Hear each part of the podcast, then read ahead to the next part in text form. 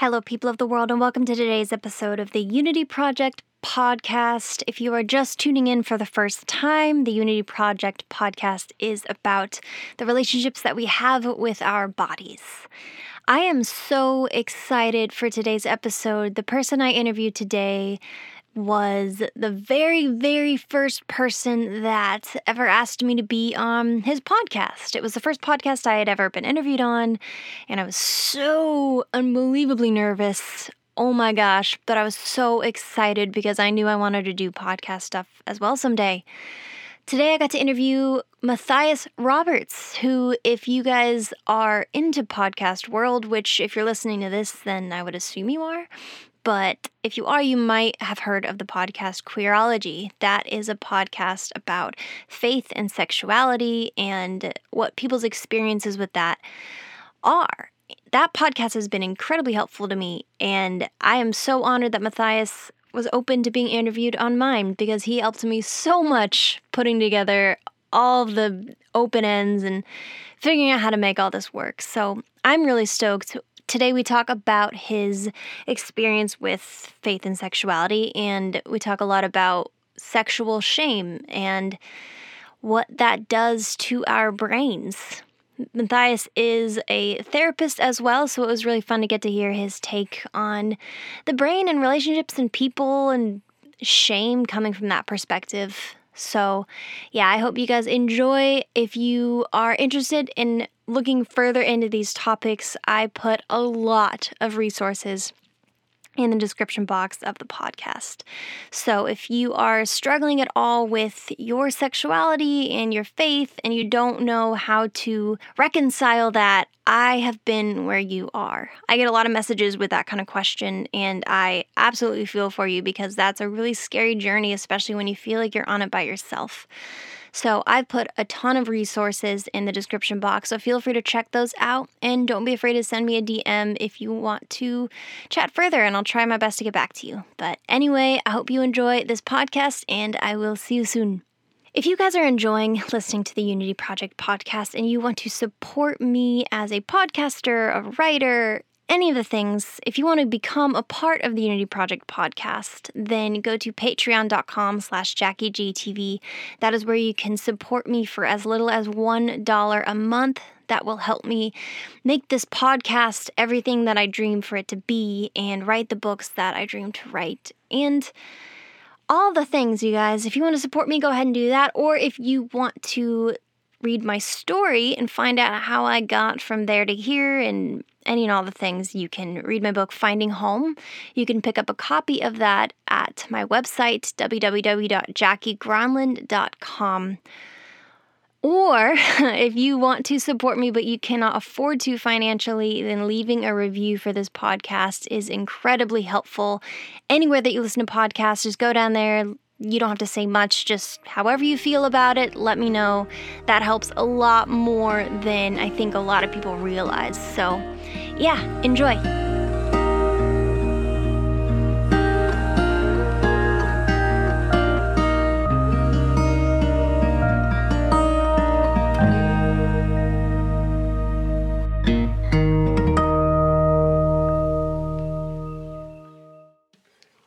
Matthias, how are you doing over there? I am so well. Thank you so much for having me.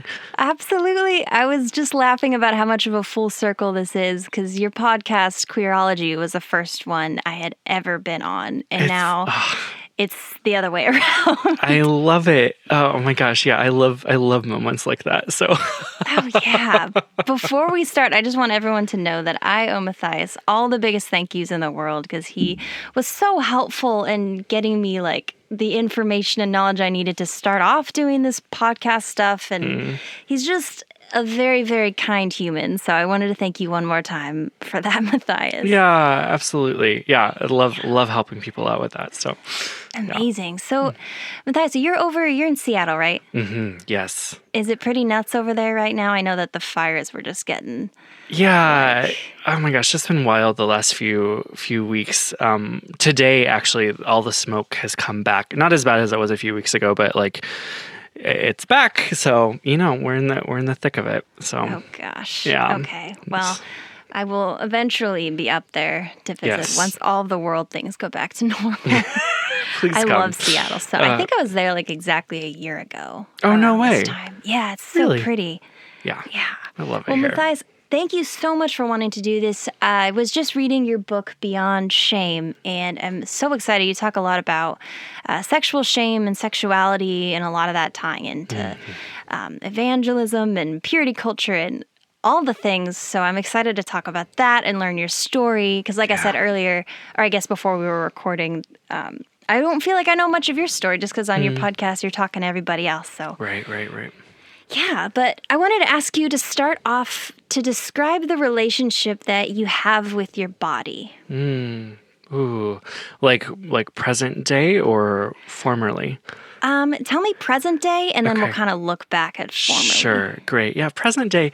You know, I, I would say still a work in progress. and probably will be for for the for the remainder of my life. But present day, I, I would say that I am learning and a little bit further along the path of learning how to love my body and to actually trust my body. Um, so, and, and we'll get into this, but but I grew up in a world where like you do not trust your body, you do not trust your feelings, um, and have you know spent a really long time undoing that and, and learning how to actually like trust like my body has wisdom.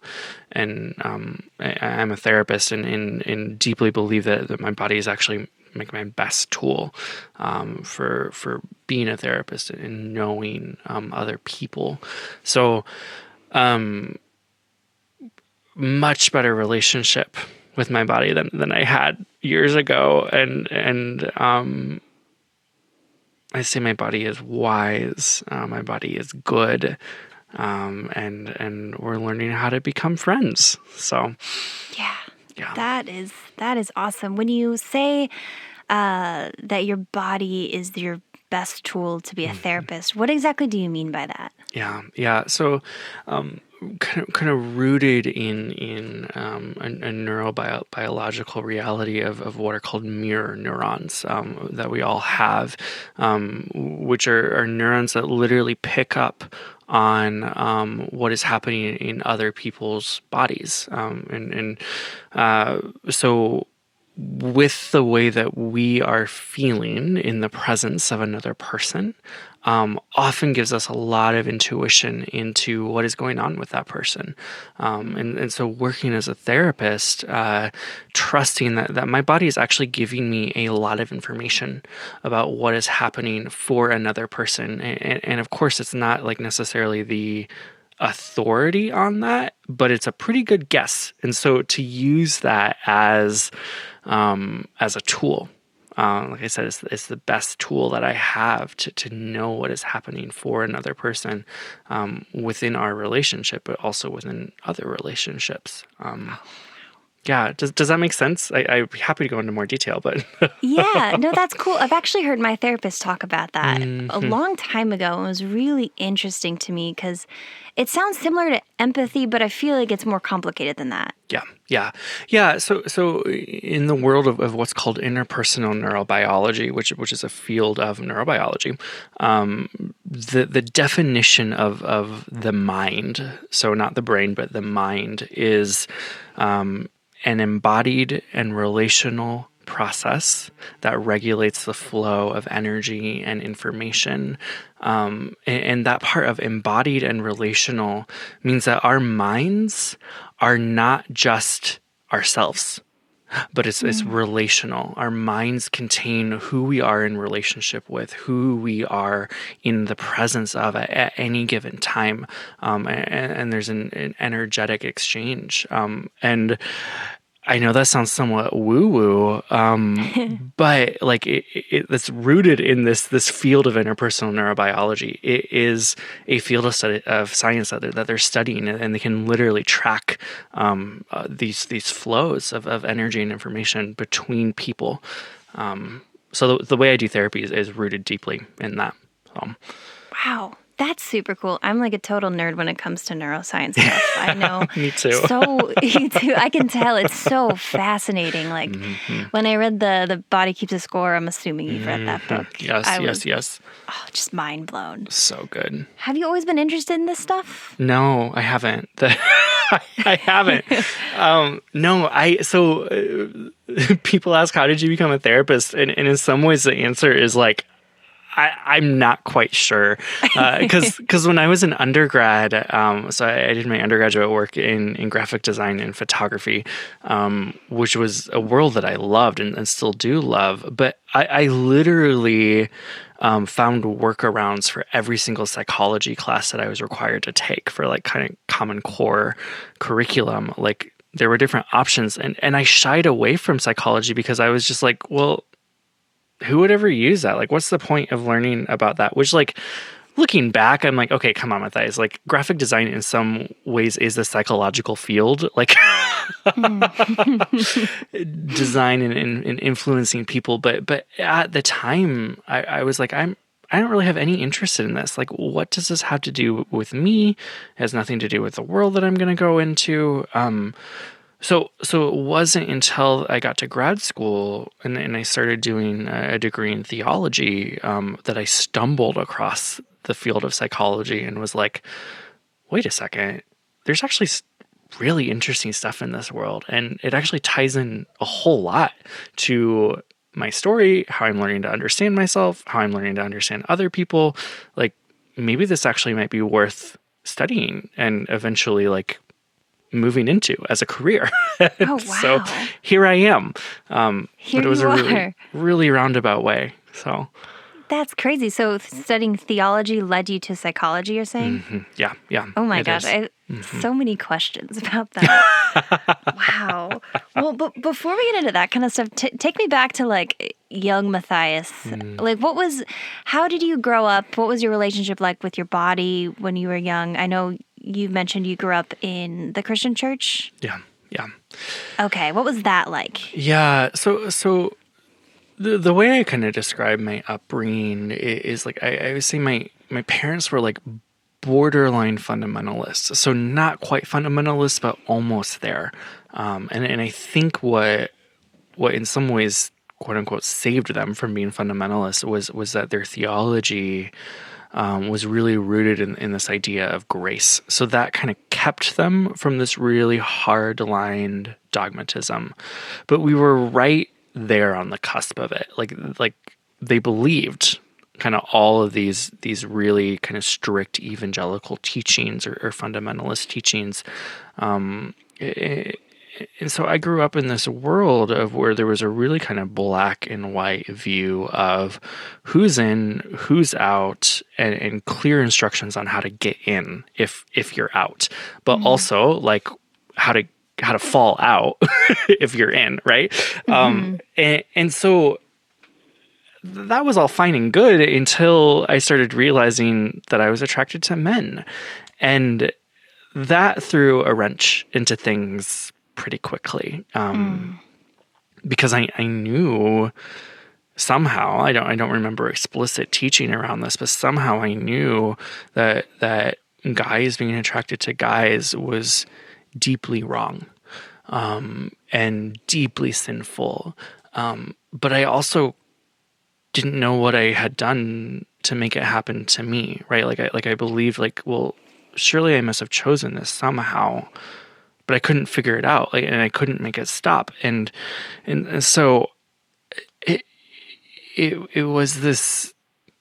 I mean, for pardon the language, it was a clusterfuck. Like it, it just like I would I was like begging God, like please change me, and, and at that time it was kind of the height of, of all of these ex gay ministries. So like focus on the family and Exodus International and and mm-hmm. all of these like Christian ministries that were that were proclaiming that you can change your sexual orientation and that sexual orientation change does work, which I mean spoiler alert, it doesn't. But like at the time, they were saying it does, and and so all of that kind of got like mixed in with me, my beliefs about my body, um, like like the sense of I can't trust my body, and I have to actively work on changing my feelings, or kind of more like what it really turned into was was just actively trying to suppress what was going on inside of my body.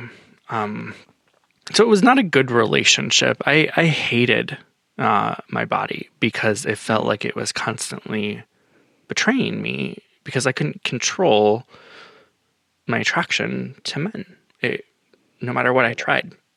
Yeah. Yeah. That makes a lot of sense. I hear a lot of people talk about like growing up, and I had this experience myself because uh, for those listening, I came out as bisexual a couple years ago. Mm-hmm. And I grew up with like very homophobic parents and like also in church culture, but um, what I've heard talked about a lot that I relate to is like having this like internalized homophobia that we have to like get rid of from ourselves. Right. And that does so much like how you worded it about its relationship or about its effect on the relationship you had with your body makes a lot of sense. Like you just don't trust yourself. Right, right. And right. it's like your body's betraying you. How old were you when you realized you liked men? Uh, I was like 10 or 11. Okay, I remember yeah. reading uh, like the beginning of your book. You were telling the story about how uh, your mom would tell you to cover your eyes whenever you walked through like the underwear and bra section and like like yes. a Victoria's Secret type thing. Uh-huh, uh-huh. What was what was that experience like? Yeah, I mean, it, it's one of my earliest memories. Like when I when I started working on this book, I was trying to think like what were some of the earliest messages I got around sex and sexuality, or at least adjacent messages to that, and what I came up with was was these stories of my, of my mom literally saying like like don't look, cover your eyes. Um, anytime women came on TV or like there was a Victoria's Secret billboard or we were in the mall and walking by Victoria's Secret, like like this, very much like don't look at that. Um, and, and, and on one hand, like I mean, I think that was a a common thing at that time. Like my mom wasn't the only one saying yeah. that. Like so many moms were saying that to their sons and and there's a level of, of kind of wanting to kind of protect your kids from from sexualization, which absolutely it makes sense, like age development or age appropriate development. But but what it turned into and, and what it really was was was a sense of what my mom was teaching me to do was having a, a classic shame response. Like shame, we know within our bodies, within our neurology, it makes us turn away um, involuntarily. Uh, when we feel shame, we we turn away, and, and there are some studies that show that like people who are feeling shame will like involuntarily look towards the nearest exit or look down or kind of look for an escape. Um, it's a turning away, and so my very earliest messages around arousal, or what my mom was assuming at least I would be aroused to, was you have to turn away from this. Um, this is not good for you to experience. Um, and it wasn't until I started finding the underwear aisles, uh, men's underwear aisles, that, that it started hitting me like, oh, I think these are the feelings that my mom is trying to keep me from feeling. Like these are the bad feelings. Um, and it was kind of this double realization in some ways of like, oh, these are the bad feelings, and then right on the heels, like, oh, but these aren't even the right kind of bad feelings. Like there must be something really wrong with me. Oh wow, that must have felt so scary, especially like, because had you heard anything about what being gay meant or anything? Anything no. about that? No. Not really. I mean, the the closest thing I remember is like seeing a gay couple on TV and, and hearing my mom scoff like that, that's about it. Oh wow. but, yeah. Wow. So did you think you were just like the only one in the like just had no idea what was going on then? Yes. In some ways, yes. I, I was like yeah, I, I mean I had no idea how actually common it was. yeah. like I was like, oh, this is a deep dark secret. No one can find out. Yeah. Yeah. Wow. And you were saying before that that um, made you not trust yourself. What did mm-hmm. what did mm-hmm. that look like, kind of growing up? Like, what did the shame look like in your life? Yeah, it it was I mean, the shame manifested in in trying to keep things a secret. Um, like this this idea that if anyone were to find out, like what would what will they do to me? Um, I literally thought like I would get cast out or physically beaten. Um, like my my parents weren't abusive in that way by by any means. Um, but there was this sense though, like this is bad enough and also like looking in the Bible and seeing, you know, verses like in Leviticus that that uh-huh. queer people should be stoned. Like reading enough of that had me worried like oh, what will happen to me? Like yeah. will they kick me out? Will I lose my parents? Um will they love me? Um and and so all of that, I mean, manifested in the shame of I have to keep this hidden. So you know, it meant paying super close attention to the way that I walked um, because people would tell me, like, oh, you walk like a girl. Um, mm. Or the way I talked, or the way I used my hands. Like all of this effort went into presenting myself in a way that that tried to mimic what other guys were like. Um, and you know, I thought I did an okay job at it. It turns out later, like my aunt was like, "No, we all knew this." Oh wow! I was like, "But I'm an actor." Like, I did so good. I'm sure you did great, Matthias. I would, I would not have known. I, who knows? Who but, knows? but yeah, keeping it hidden and being so scared, so scared of what would happen if people found out. Wow. Oh my goodness, that just feels so scary to me. I'm like remembering what that felt like and mm-hmm. these moments of shame. And so, in your book, you were talking about the different ways that people kind of cope with shame, and mm-hmm. one of mm-hmm. them is like or do you want to do you want to explain what those different sure. ways are? I think there were like three of them. Yeah, absolutely.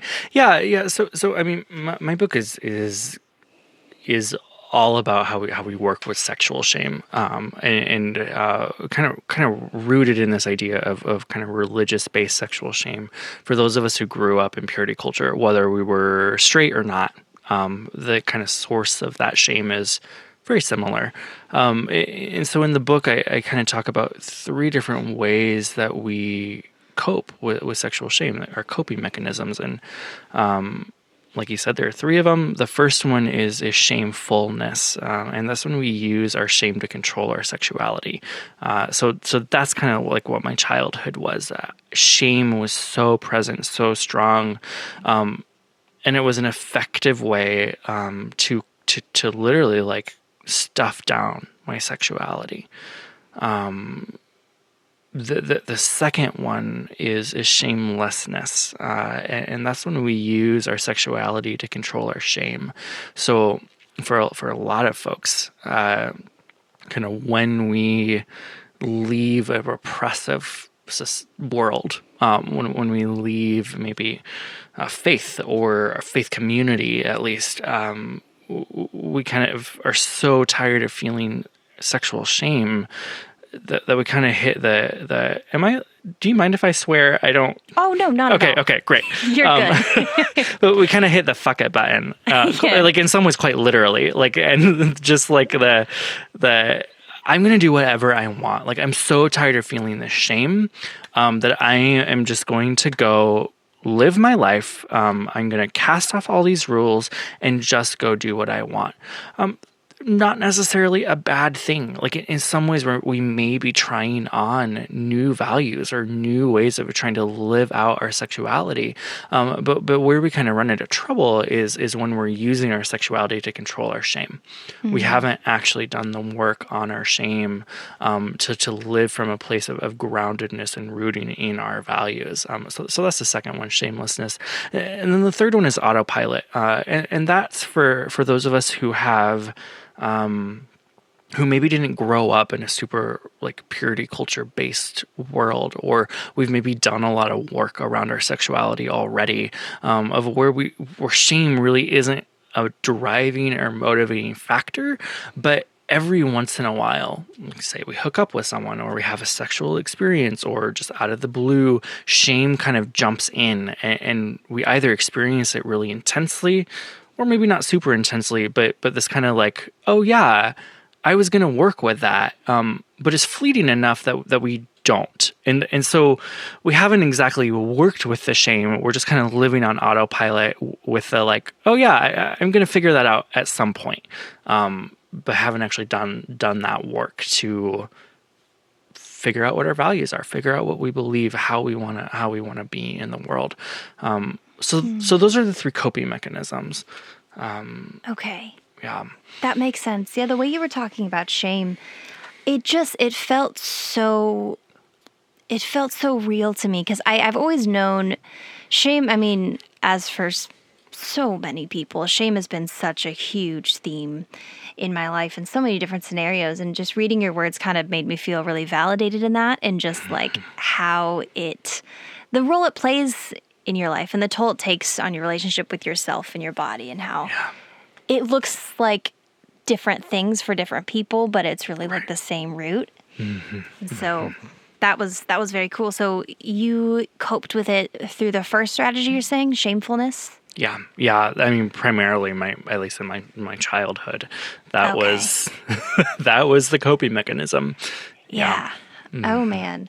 Well, I wanna I wanna talk more about what um, kind of what that looked like later on and yeah. how you got to where you are now. But before I jump into that, uh, there was a part in your book where you talked about um, uh, patriarchy. I forgot what the mm-hmm. chapter was called. I think it was like God invented patriarchy or something like yeah, that. Yeah, the lie. yeah. Uh-huh. Yes. I was super interested by that because I talk about that a lot with um, with women, and mm-hmm. I don't know if I've ever had a conversation with it, hearing like a man's point of view on it growing mm. up in that and kind of what your experience was and how that affected your relationship with yourself and with women and I would love to hear more of like your thoughts on that. Totally. Yeah, yeah. So, so I mean, that chapter it, it, it, sits in in kind of the section in the book where I'm talking about different lies that I was taught about about sex and sexuality, and in I mean, there are three of them, like one or three major ones at least. There's so many, but but one of them is um, is, is this lie that, that God invented patriarchy, um, and, and, that like the, this God given family order is a is a patriarchal family order, which is just not true. Um, and and but I was raised so firmly in this world of um, men are the leader of the house of households. Women can't be pastors. Women have these these very strong roles, gender roles, like e- even to the point of of like um, of like women shouldn't be working outside of the home. Like I was homeschooled. Like that's kind of the world I grew up in. Um, and and so I was like enculturated in this world in some ways. Um, well, not in some ways, in, in all ways, to believe like my role as a man is to be the head of a household, to be the natural protector of women, um, and so on and so forth. Um, which just saying that makes me feel ugh so icky. um, but I also watched my sisters being taught all these things of of in some ways like like it's their job to manage the desire and expectation of men through the ways that they dress and the way that they act. Um, I mean, very much what we would call rape culture at this point. Mm-hmm. Um, this idea that it is a woman's responsibility, um, and if something happens, it's her fault. Um, and and um, realizing that I was gay, I think gave me some some perspective. Of course, I couldn't see outside of that world, but there was something about it that was like, this doesn't seem right. Like, it, if I'm attracted to men, and if I can walk into a locker room and fully control my sexuality, right? Like, I'm not off like having sex because like yeah. couldn't happen right? Like like if i can do that then why can't other men do that in the presence of women? Like uh, why is it their job mm. when like i'm doing a pretty good job over here in the men's locker room like it, it just didn't add up to me. Um and I, I think as I continue to see that play out, like like there's this level of patriarchy um, that that in some ways remains unquestioned. Like even in gay male culture, this is something that's so interesting to me because in gay male culture, there are so few women. Um, like we have our best friends or whatever, but like there's so few women. Like patriarchy even kind of flows unchecked in some ways. Um, I, that's a whole nother topic probably, but like it's so damaging, mm. so messed up. Yeah, I've never heard that been talked about before. Do you have a like a I don't know if it's possible, but like a, a brief way of kind of explaining what you mean by that? Yeah. Um, as far as like gay male culture, is that what you're referring to? Yeah, like patriarchy yeah. in that mm-hmm, world. Mm-hmm. Yeah. So I mean, in, in, some ways it's explicit, in other ways it's not. So so for example, um, gay white men married um, are in some of the highest income brackets in, in existence um, because you have two white men together as a household, right? Oh. Um, and and and so like you're getting all the benefits of of patriarchy, and of course there's homophobia. Like I don't want to like negate that, um, mm-hmm. but you're also getting the benefits of being white, being a man um, in a patriarchal world, uh, uh, uh, and you don't have women um, around. So so it's common in in my world at least to in some ways use disgust to, to talk about women such as like we don't talk about vaginas we don't talk about breasts like all of these things were kind of like ew gross when mm-hmm. i mean that's mm-hmm. patriarchy um, we film it in disgust um, but that disgust is there because of, of patriarchy um, we say, well, I'm not attracted to that. Sure, but that doesn't mean it's gross. Yeah. Um, and it, so it, in some ways it's subtle, subtle. In some ways it's explicit, um, but it's very present. mm. If that makes sense.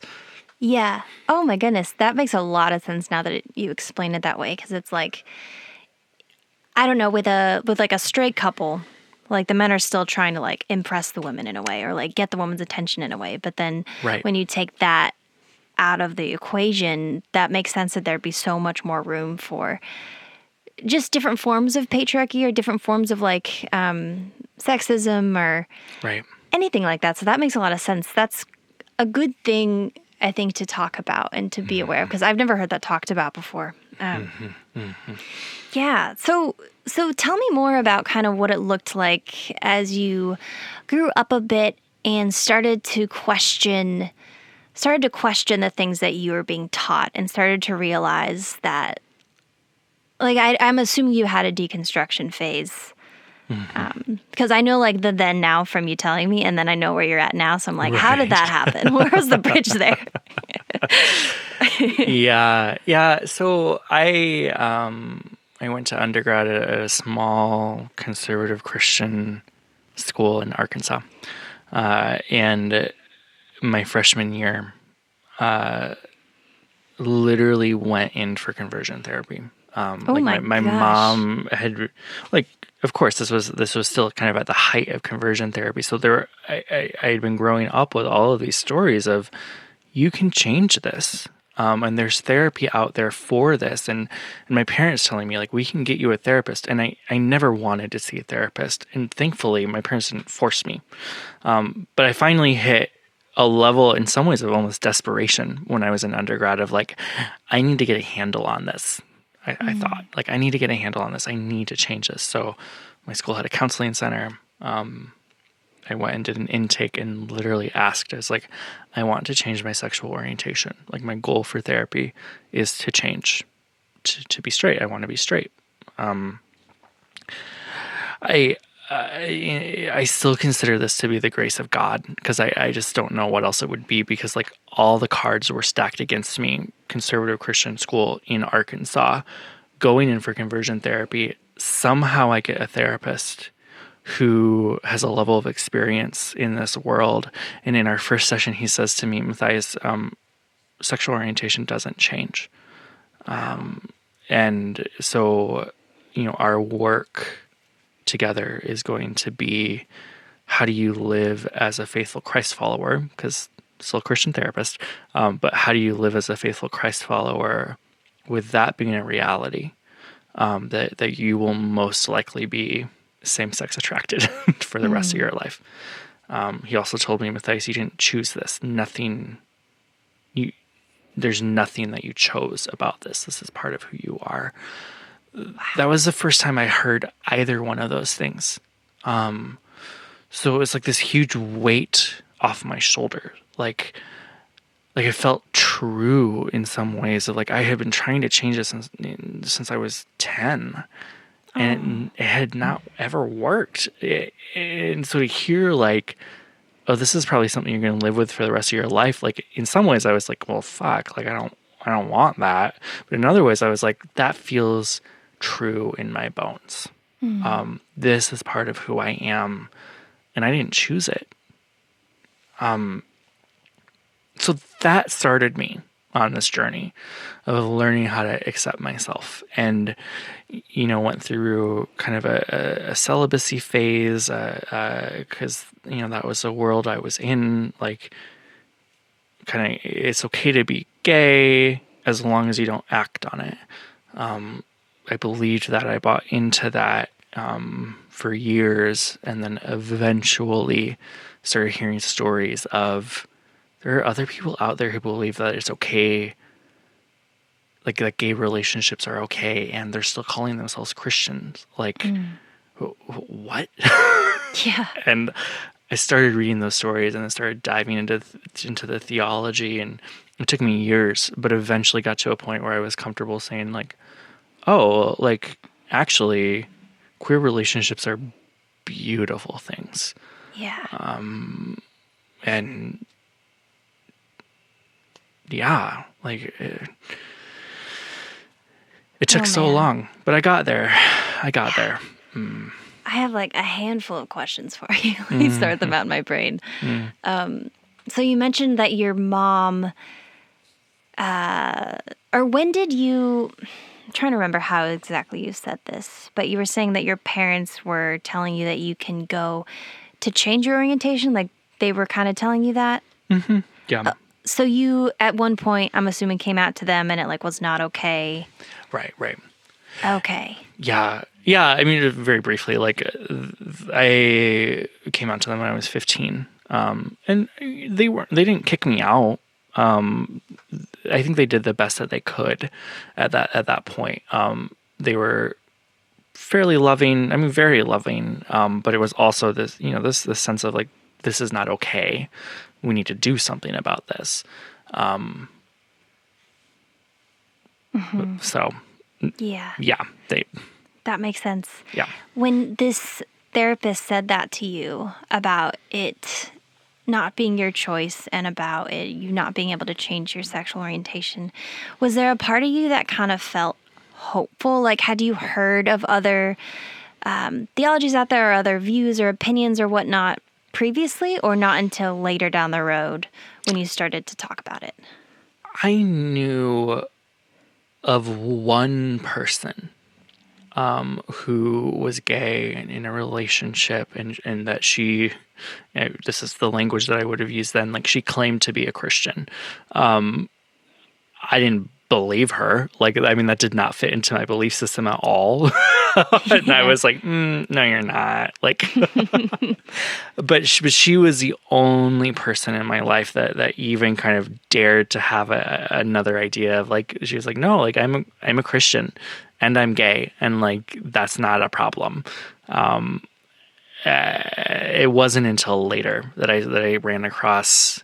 I mean, at that point, like, I mean, this i mean this was only this was like less than 10 years ago but at that point like we're today we have so many resources like there's so many resources out there mm-hmm. around faith and, and sexual orientation back then even though it wasn't that long ago there was nothing there were like a few self-published books and then my my senior year of college was when when Justin Lee, who who had founded the Gay Christian Network, um, that was when his book came out, um, and that book was a game changer. That but that was still pre like Matthew Vines, who wrote God and the Gay Christian, which caused major waves. Like, it, it, none of that had happened yet. So, so when I was like researching and started doing like research around like what else do other people believe, it was like deep googling. oh my gosh!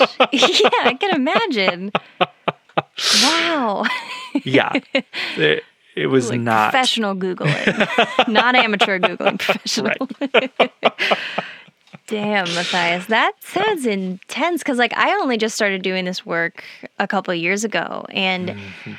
I mean it's so scary. Even two years ago, like I, it was right. so scary because when you're in the world that like says that that's not okay, Mm-hmm. It feels like everybody says it's not okay. It feels like there right. can't be anyone who thinks other than this. And if there isn't, they're wrong. And like, I can't even like go into that. Like, like I remember, I think I talked about this a little bit on your on your podcast but when mm-hmm. my my sister came out i like was so scared because i'm like no i've been avoiding this conversation because i'm scared of it but now i like i have to look into it right because oh my goodness, it's just so scary on like the outside of it, not knowing what's out there. But then it took me, I remember I read the book Unclobbered. Have you read that yeah, one? Yeah, yeah, Colby's book. Yeah.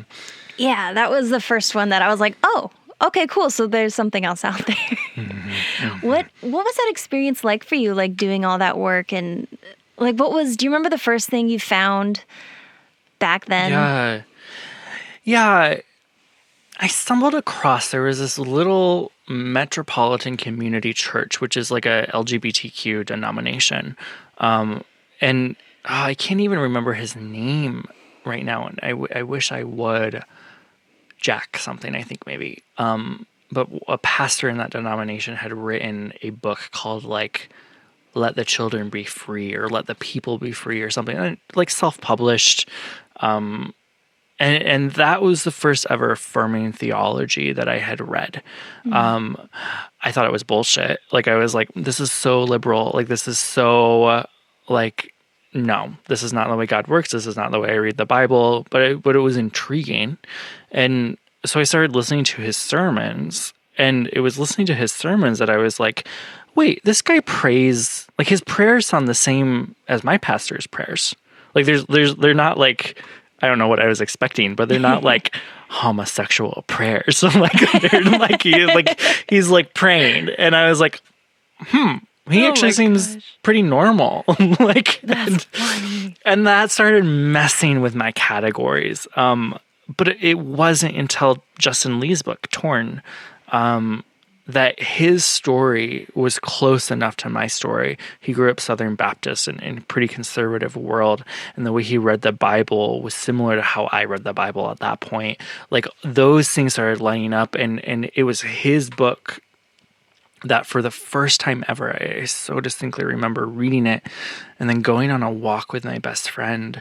Um, after reading that book, and he was kind of asking me about it, and I was telling him about it who I mean at the time he was the only like one of the only people I was out to.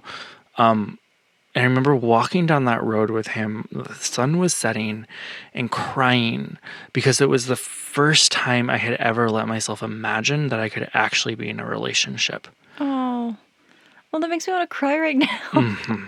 That's such a huge thing. Oh, it's huge. That's so huge because it's like relationship is like it's life. Like life yes. is relationship. And the idea right. that you can't have that because it doesn't align with some version of theology out there and everyone mm-hmm. else can, but you can't. Like that's right.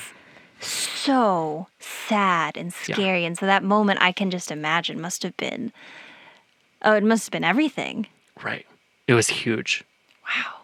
Was it did it take a lot of work after reading that book to get to a place to where you started being comfortable in that world or was it pretty yeah. fast moving no it took me another probably almost four years three or four years um, after that because like there was the hope but like I, I felt like I had to have an airtight enough argument that I could convince my dad. Um, mm. My dad the way he reads the Bible is just such a literal kind of view of scripture um, that I thought, and if and I thought if I can't convince my dad, then it can't be, then it's not true. Um, and so, in some ways, I mean, I was reading all of this theology, and, and more books were being published, and and eventually, what did it was was was this New Testament scholar published a book called Bible Gender Sexuality.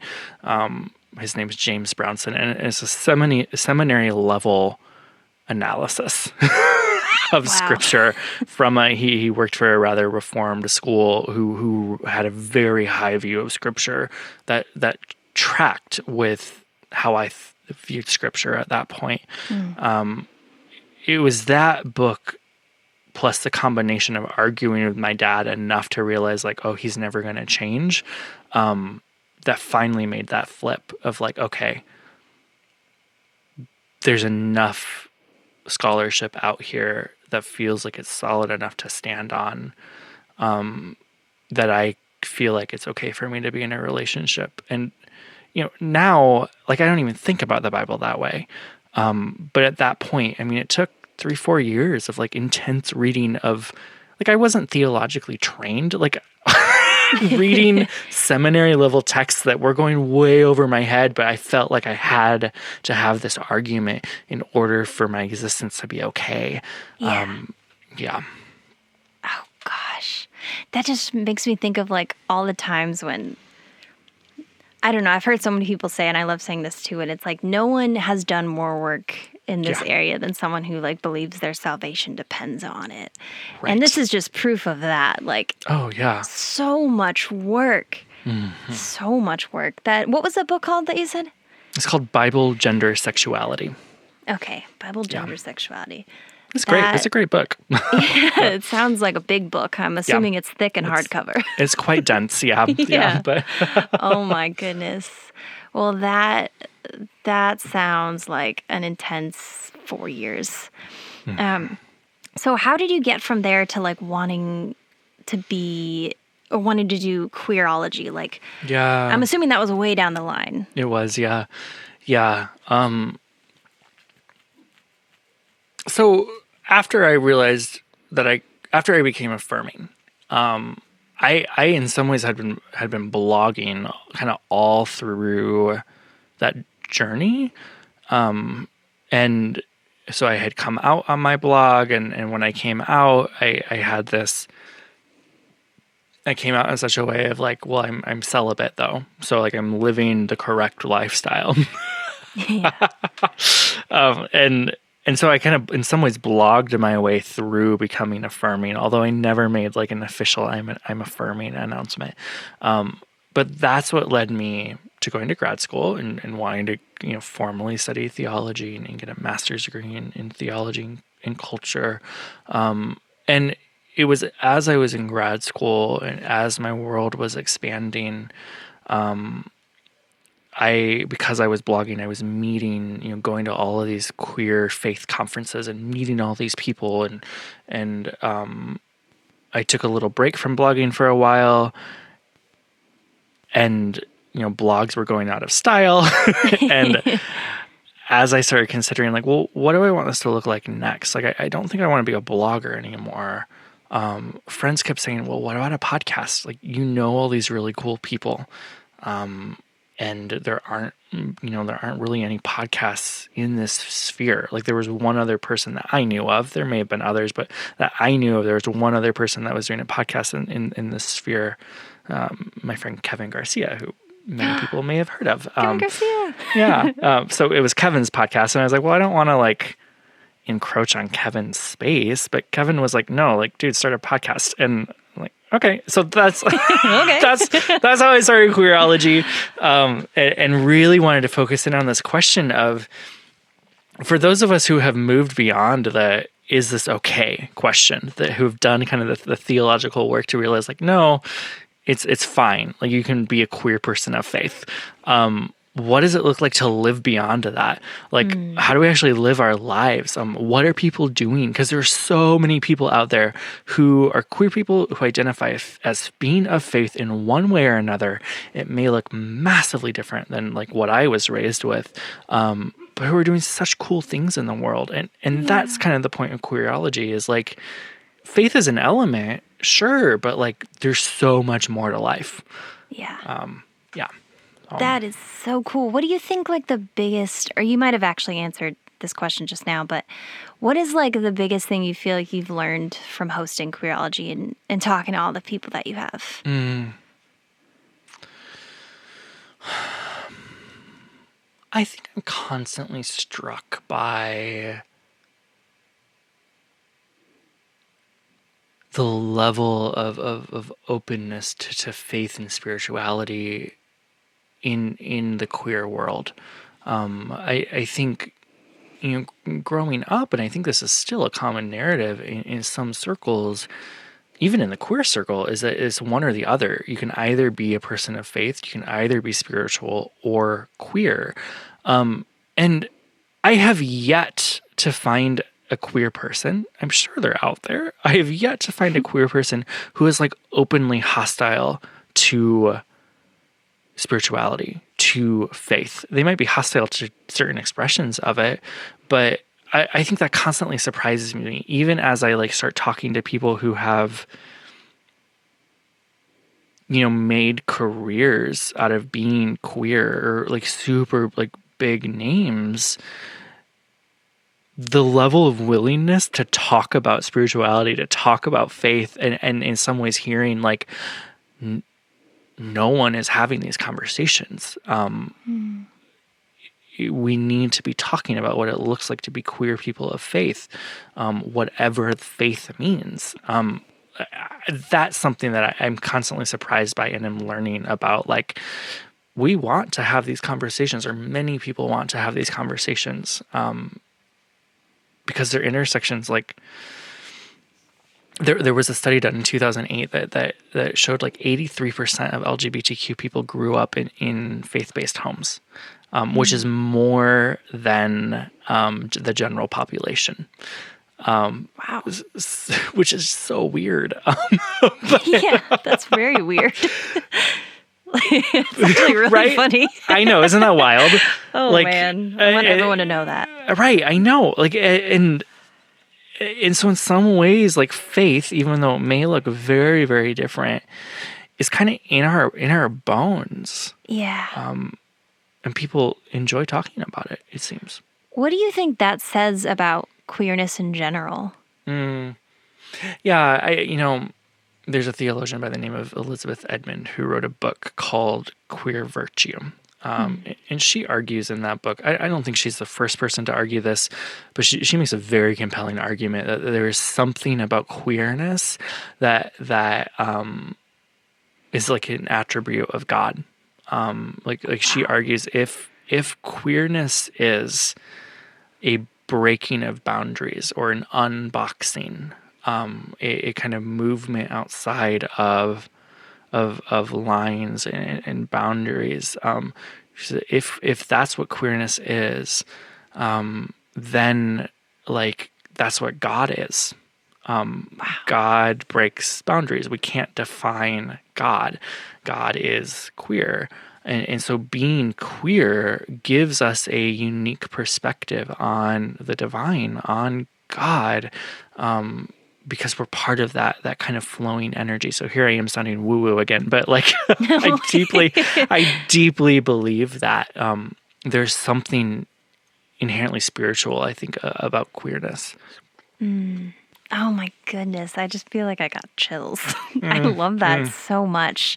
So, so much. I mean, that just makes me think of all the stuff that like I've learned about God or about the Bible post coming out because of that work and because of like like what it means for and this could go on a rabbit trail of things but for God to not be a he for God to not have a gender. And then it's like well what does gender even mean? And why does everybody think I just there's so many things that I feel like just in my own journey I've come to learn and come to experience in spirituality and in faith and in God and in just life that I don't think I would have found without without queerness and talking to people in the LGBTQ community and stuff. And it's just I don't know I mean that like there's just no conversations that compare to those which Right. is it's so special. And i love i love that you get to talk about all that on your podcast. So for everybody out there listening matthias if you have not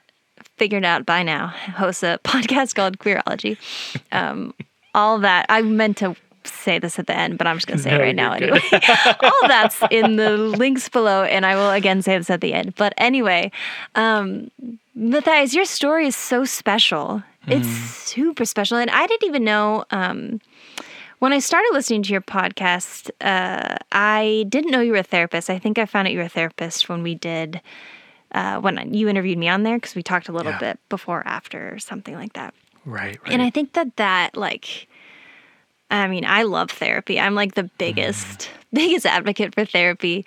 So I just want to ask you one more question. Well, two more, but one of them doesn't really count.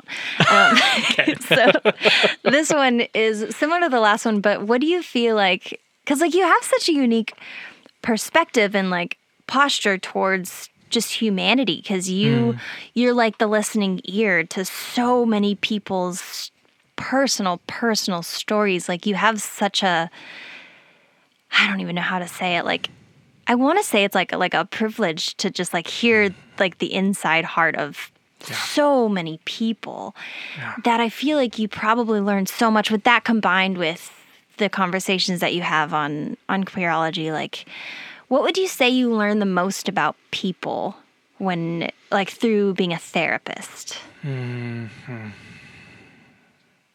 I mean, this, there are many things coming to mind. Um, so I'll try to kind of weave them together in some ways. But I mean, it, and I'm going to steal this from Brene Brown because I can I can't do an interview without mentioning Brene Brown. It seems like thank you please mention my I just love her. But Love in her. in her book Rising Strong, I mean, she she dedicates a, a good chunk of that book to talking about how you know as people, all of us are doing the best that we can, um, and and in holding that posture towards people of, almost as a spiritual practice um, uh, is is asking this question what if they are doing the best that they can? What if this person i'm in conflict with or what if this person i'm arguing with on facebook whatever is doing the best that they can? And i think you know bearing witness to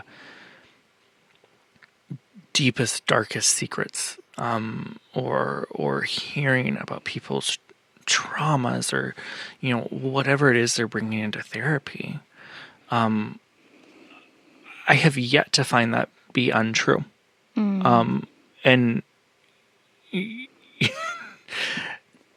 some of us are, are handed a deck of cards that we have to figure out what to do with and it can be super shitty sometimes and we're trying to live our lives um, they're trying to live their lives and, and are doing the best with what they've been given. Um, I, I deeply believe that. Um,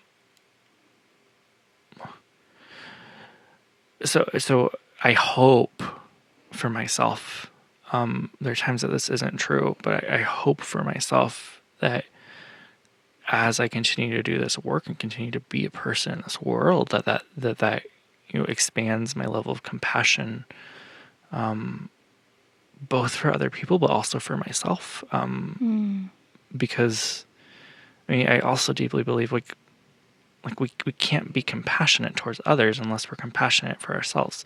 Like if we're only compassionate for other people, but we can't extend that towards ourselves, that's not actually compassion um, we can only go with other people as far as we've been able to go ourselves. wow Yeah. Um, Yeah. That is the most important thing I feel like I have heard in a really long time. It's so it's so everything and that kind of just ties honestly everything that we've been talking about together like just the relationship you have with yourself, like your body, but just yourself in general and how you treat yourself. And that's really, really cool that being a therapist and having these conversations on queerology and just just living your life and everything you've experienced has brought you to that. That's a really that's a hard and really important way to live life. Mm-hmm. Yeah. Well, Matthias, thank you so much for sharing all of these things. I'm so honored to get to hear your story and to just ask you questions. I feel like we were just sitting having coffee for the Mm. I past hour. yes, that's how I feel too. Yes. yes, this was such a fun conversation. I, I have Mm. one more thing to ask you, which is slightly off topic. Great. Um, are you ready for it? I, sh- I mean, I'll as ready as I can be. yes, yes. Okay. I'm gonna I'm, I'm winging this, so we're gonna see Great. what happens. I have not thought of what I was gonna ask yet. Cool. But would you rather have to wear bright yellow shoes every single day, no matter where you went? They're very cool shoes. They're not the most comfortable. Like you like them, but they're just like you really stand out with these shoes every single place that you go. You have to sleep in the shoes. You can't take them off. Okay. Okay. Or would you rather your transportation everywhere be on a, uh, a razor scooter that doesn't go super fast and it hits your ankles like all those 90 kids talk about? Oh. But it looks cool and it's like you're riding a razor scooter, but it's everywhere. So it's either sleeping in shoes or or traveling everywhere by scooter. Yes. Uh, okay, Jackie. Okay. okay, Jackie. I love that. Uh, Limited options here. I guess I would go with with scooter. I think I would. I think I would choose the scooter. I do. Why? Would I? No. I don't know. Ah, all transportation. Can I bring the scooter into a car with me? Yes, just if you were like walking, like anywhere you would walk, you would have to scooter. I think I would choose scooter. Yeah. Okay, I respect Mm-hmm. that. You really don't want to wear the yellow shoes. I really. I don't want to sleep in the shoes specifically. I don't want to bring those shoes into my bed with me. Okay, Yeah, that's yeah. Mm-hmm. fair. You're gonna get all the stuff from the day in your bed. I Yep. Yeah. I get that. I think I would do the scooter as well. yeah. I mean, that's those are two hard choices. Two very hard choices. I used to plan out my would you rather questions, and then I found it so much more fun to just like open my mouth and see what happens. I love that. I love it. Oh my god, it's so it's so much fun because I surprise myself of what I'm gonna ask, and I'm like, wait, what? Um, but dude, Matthias, you are an absolute rock star. How Hmm. can people find you, your podcast, your book, all the things? Yeah, yeah. So I am across the internet, social media at Matthias Roberts. So MatthiasRoberts.com or at Matthias Roberts, Twitter, Instagram, Facebook. It's Matthias with two T's and an H. Um, and then my book you can buy wherever you buy books. Um, I like to point people towards bookshop.org um, because it's it works just as easily as those big online stores, but supports local bookstores. So bookshop.org. Um, and then my podcast, um, again, you can get Queerology where, wherever you listen to, sh- to podcasts. So Okay. we're now on. I mean, speaking of the, the big stores, we're we're now on Amazon too. So you can just ask Alexa if if you have an Alexa. No way. Wait, queer. Yeah. The podcast is on Amazon. Yeah, That's yeah, so cool. yeah. That's fun. I just got an email about it last week. So Oh my gosh! Congratulations! I'm so excited. I'm I mean, so I don't know that it means much, No, but it's like, cool. It's like it's like really cool. That's like a that is a milestone. That is- Sure, I'm yeah, sure. be like yeah, whatever. Okay, you and your scooter are gonna have a great time. Oh my gosh. I love that. Oh, I love that. Well, thank you for all the work that you do. Thank you for being you and being the kind, amazing person that you are, Matthias. Mm-hmm. I really appreciate you spending the last hour answering my millions of questions. mm, thank you so much. This has been a blast. Yeah, thank you, Jackie. Awesome. Okay, I will talk to you later. Yeah. Bye. Bye.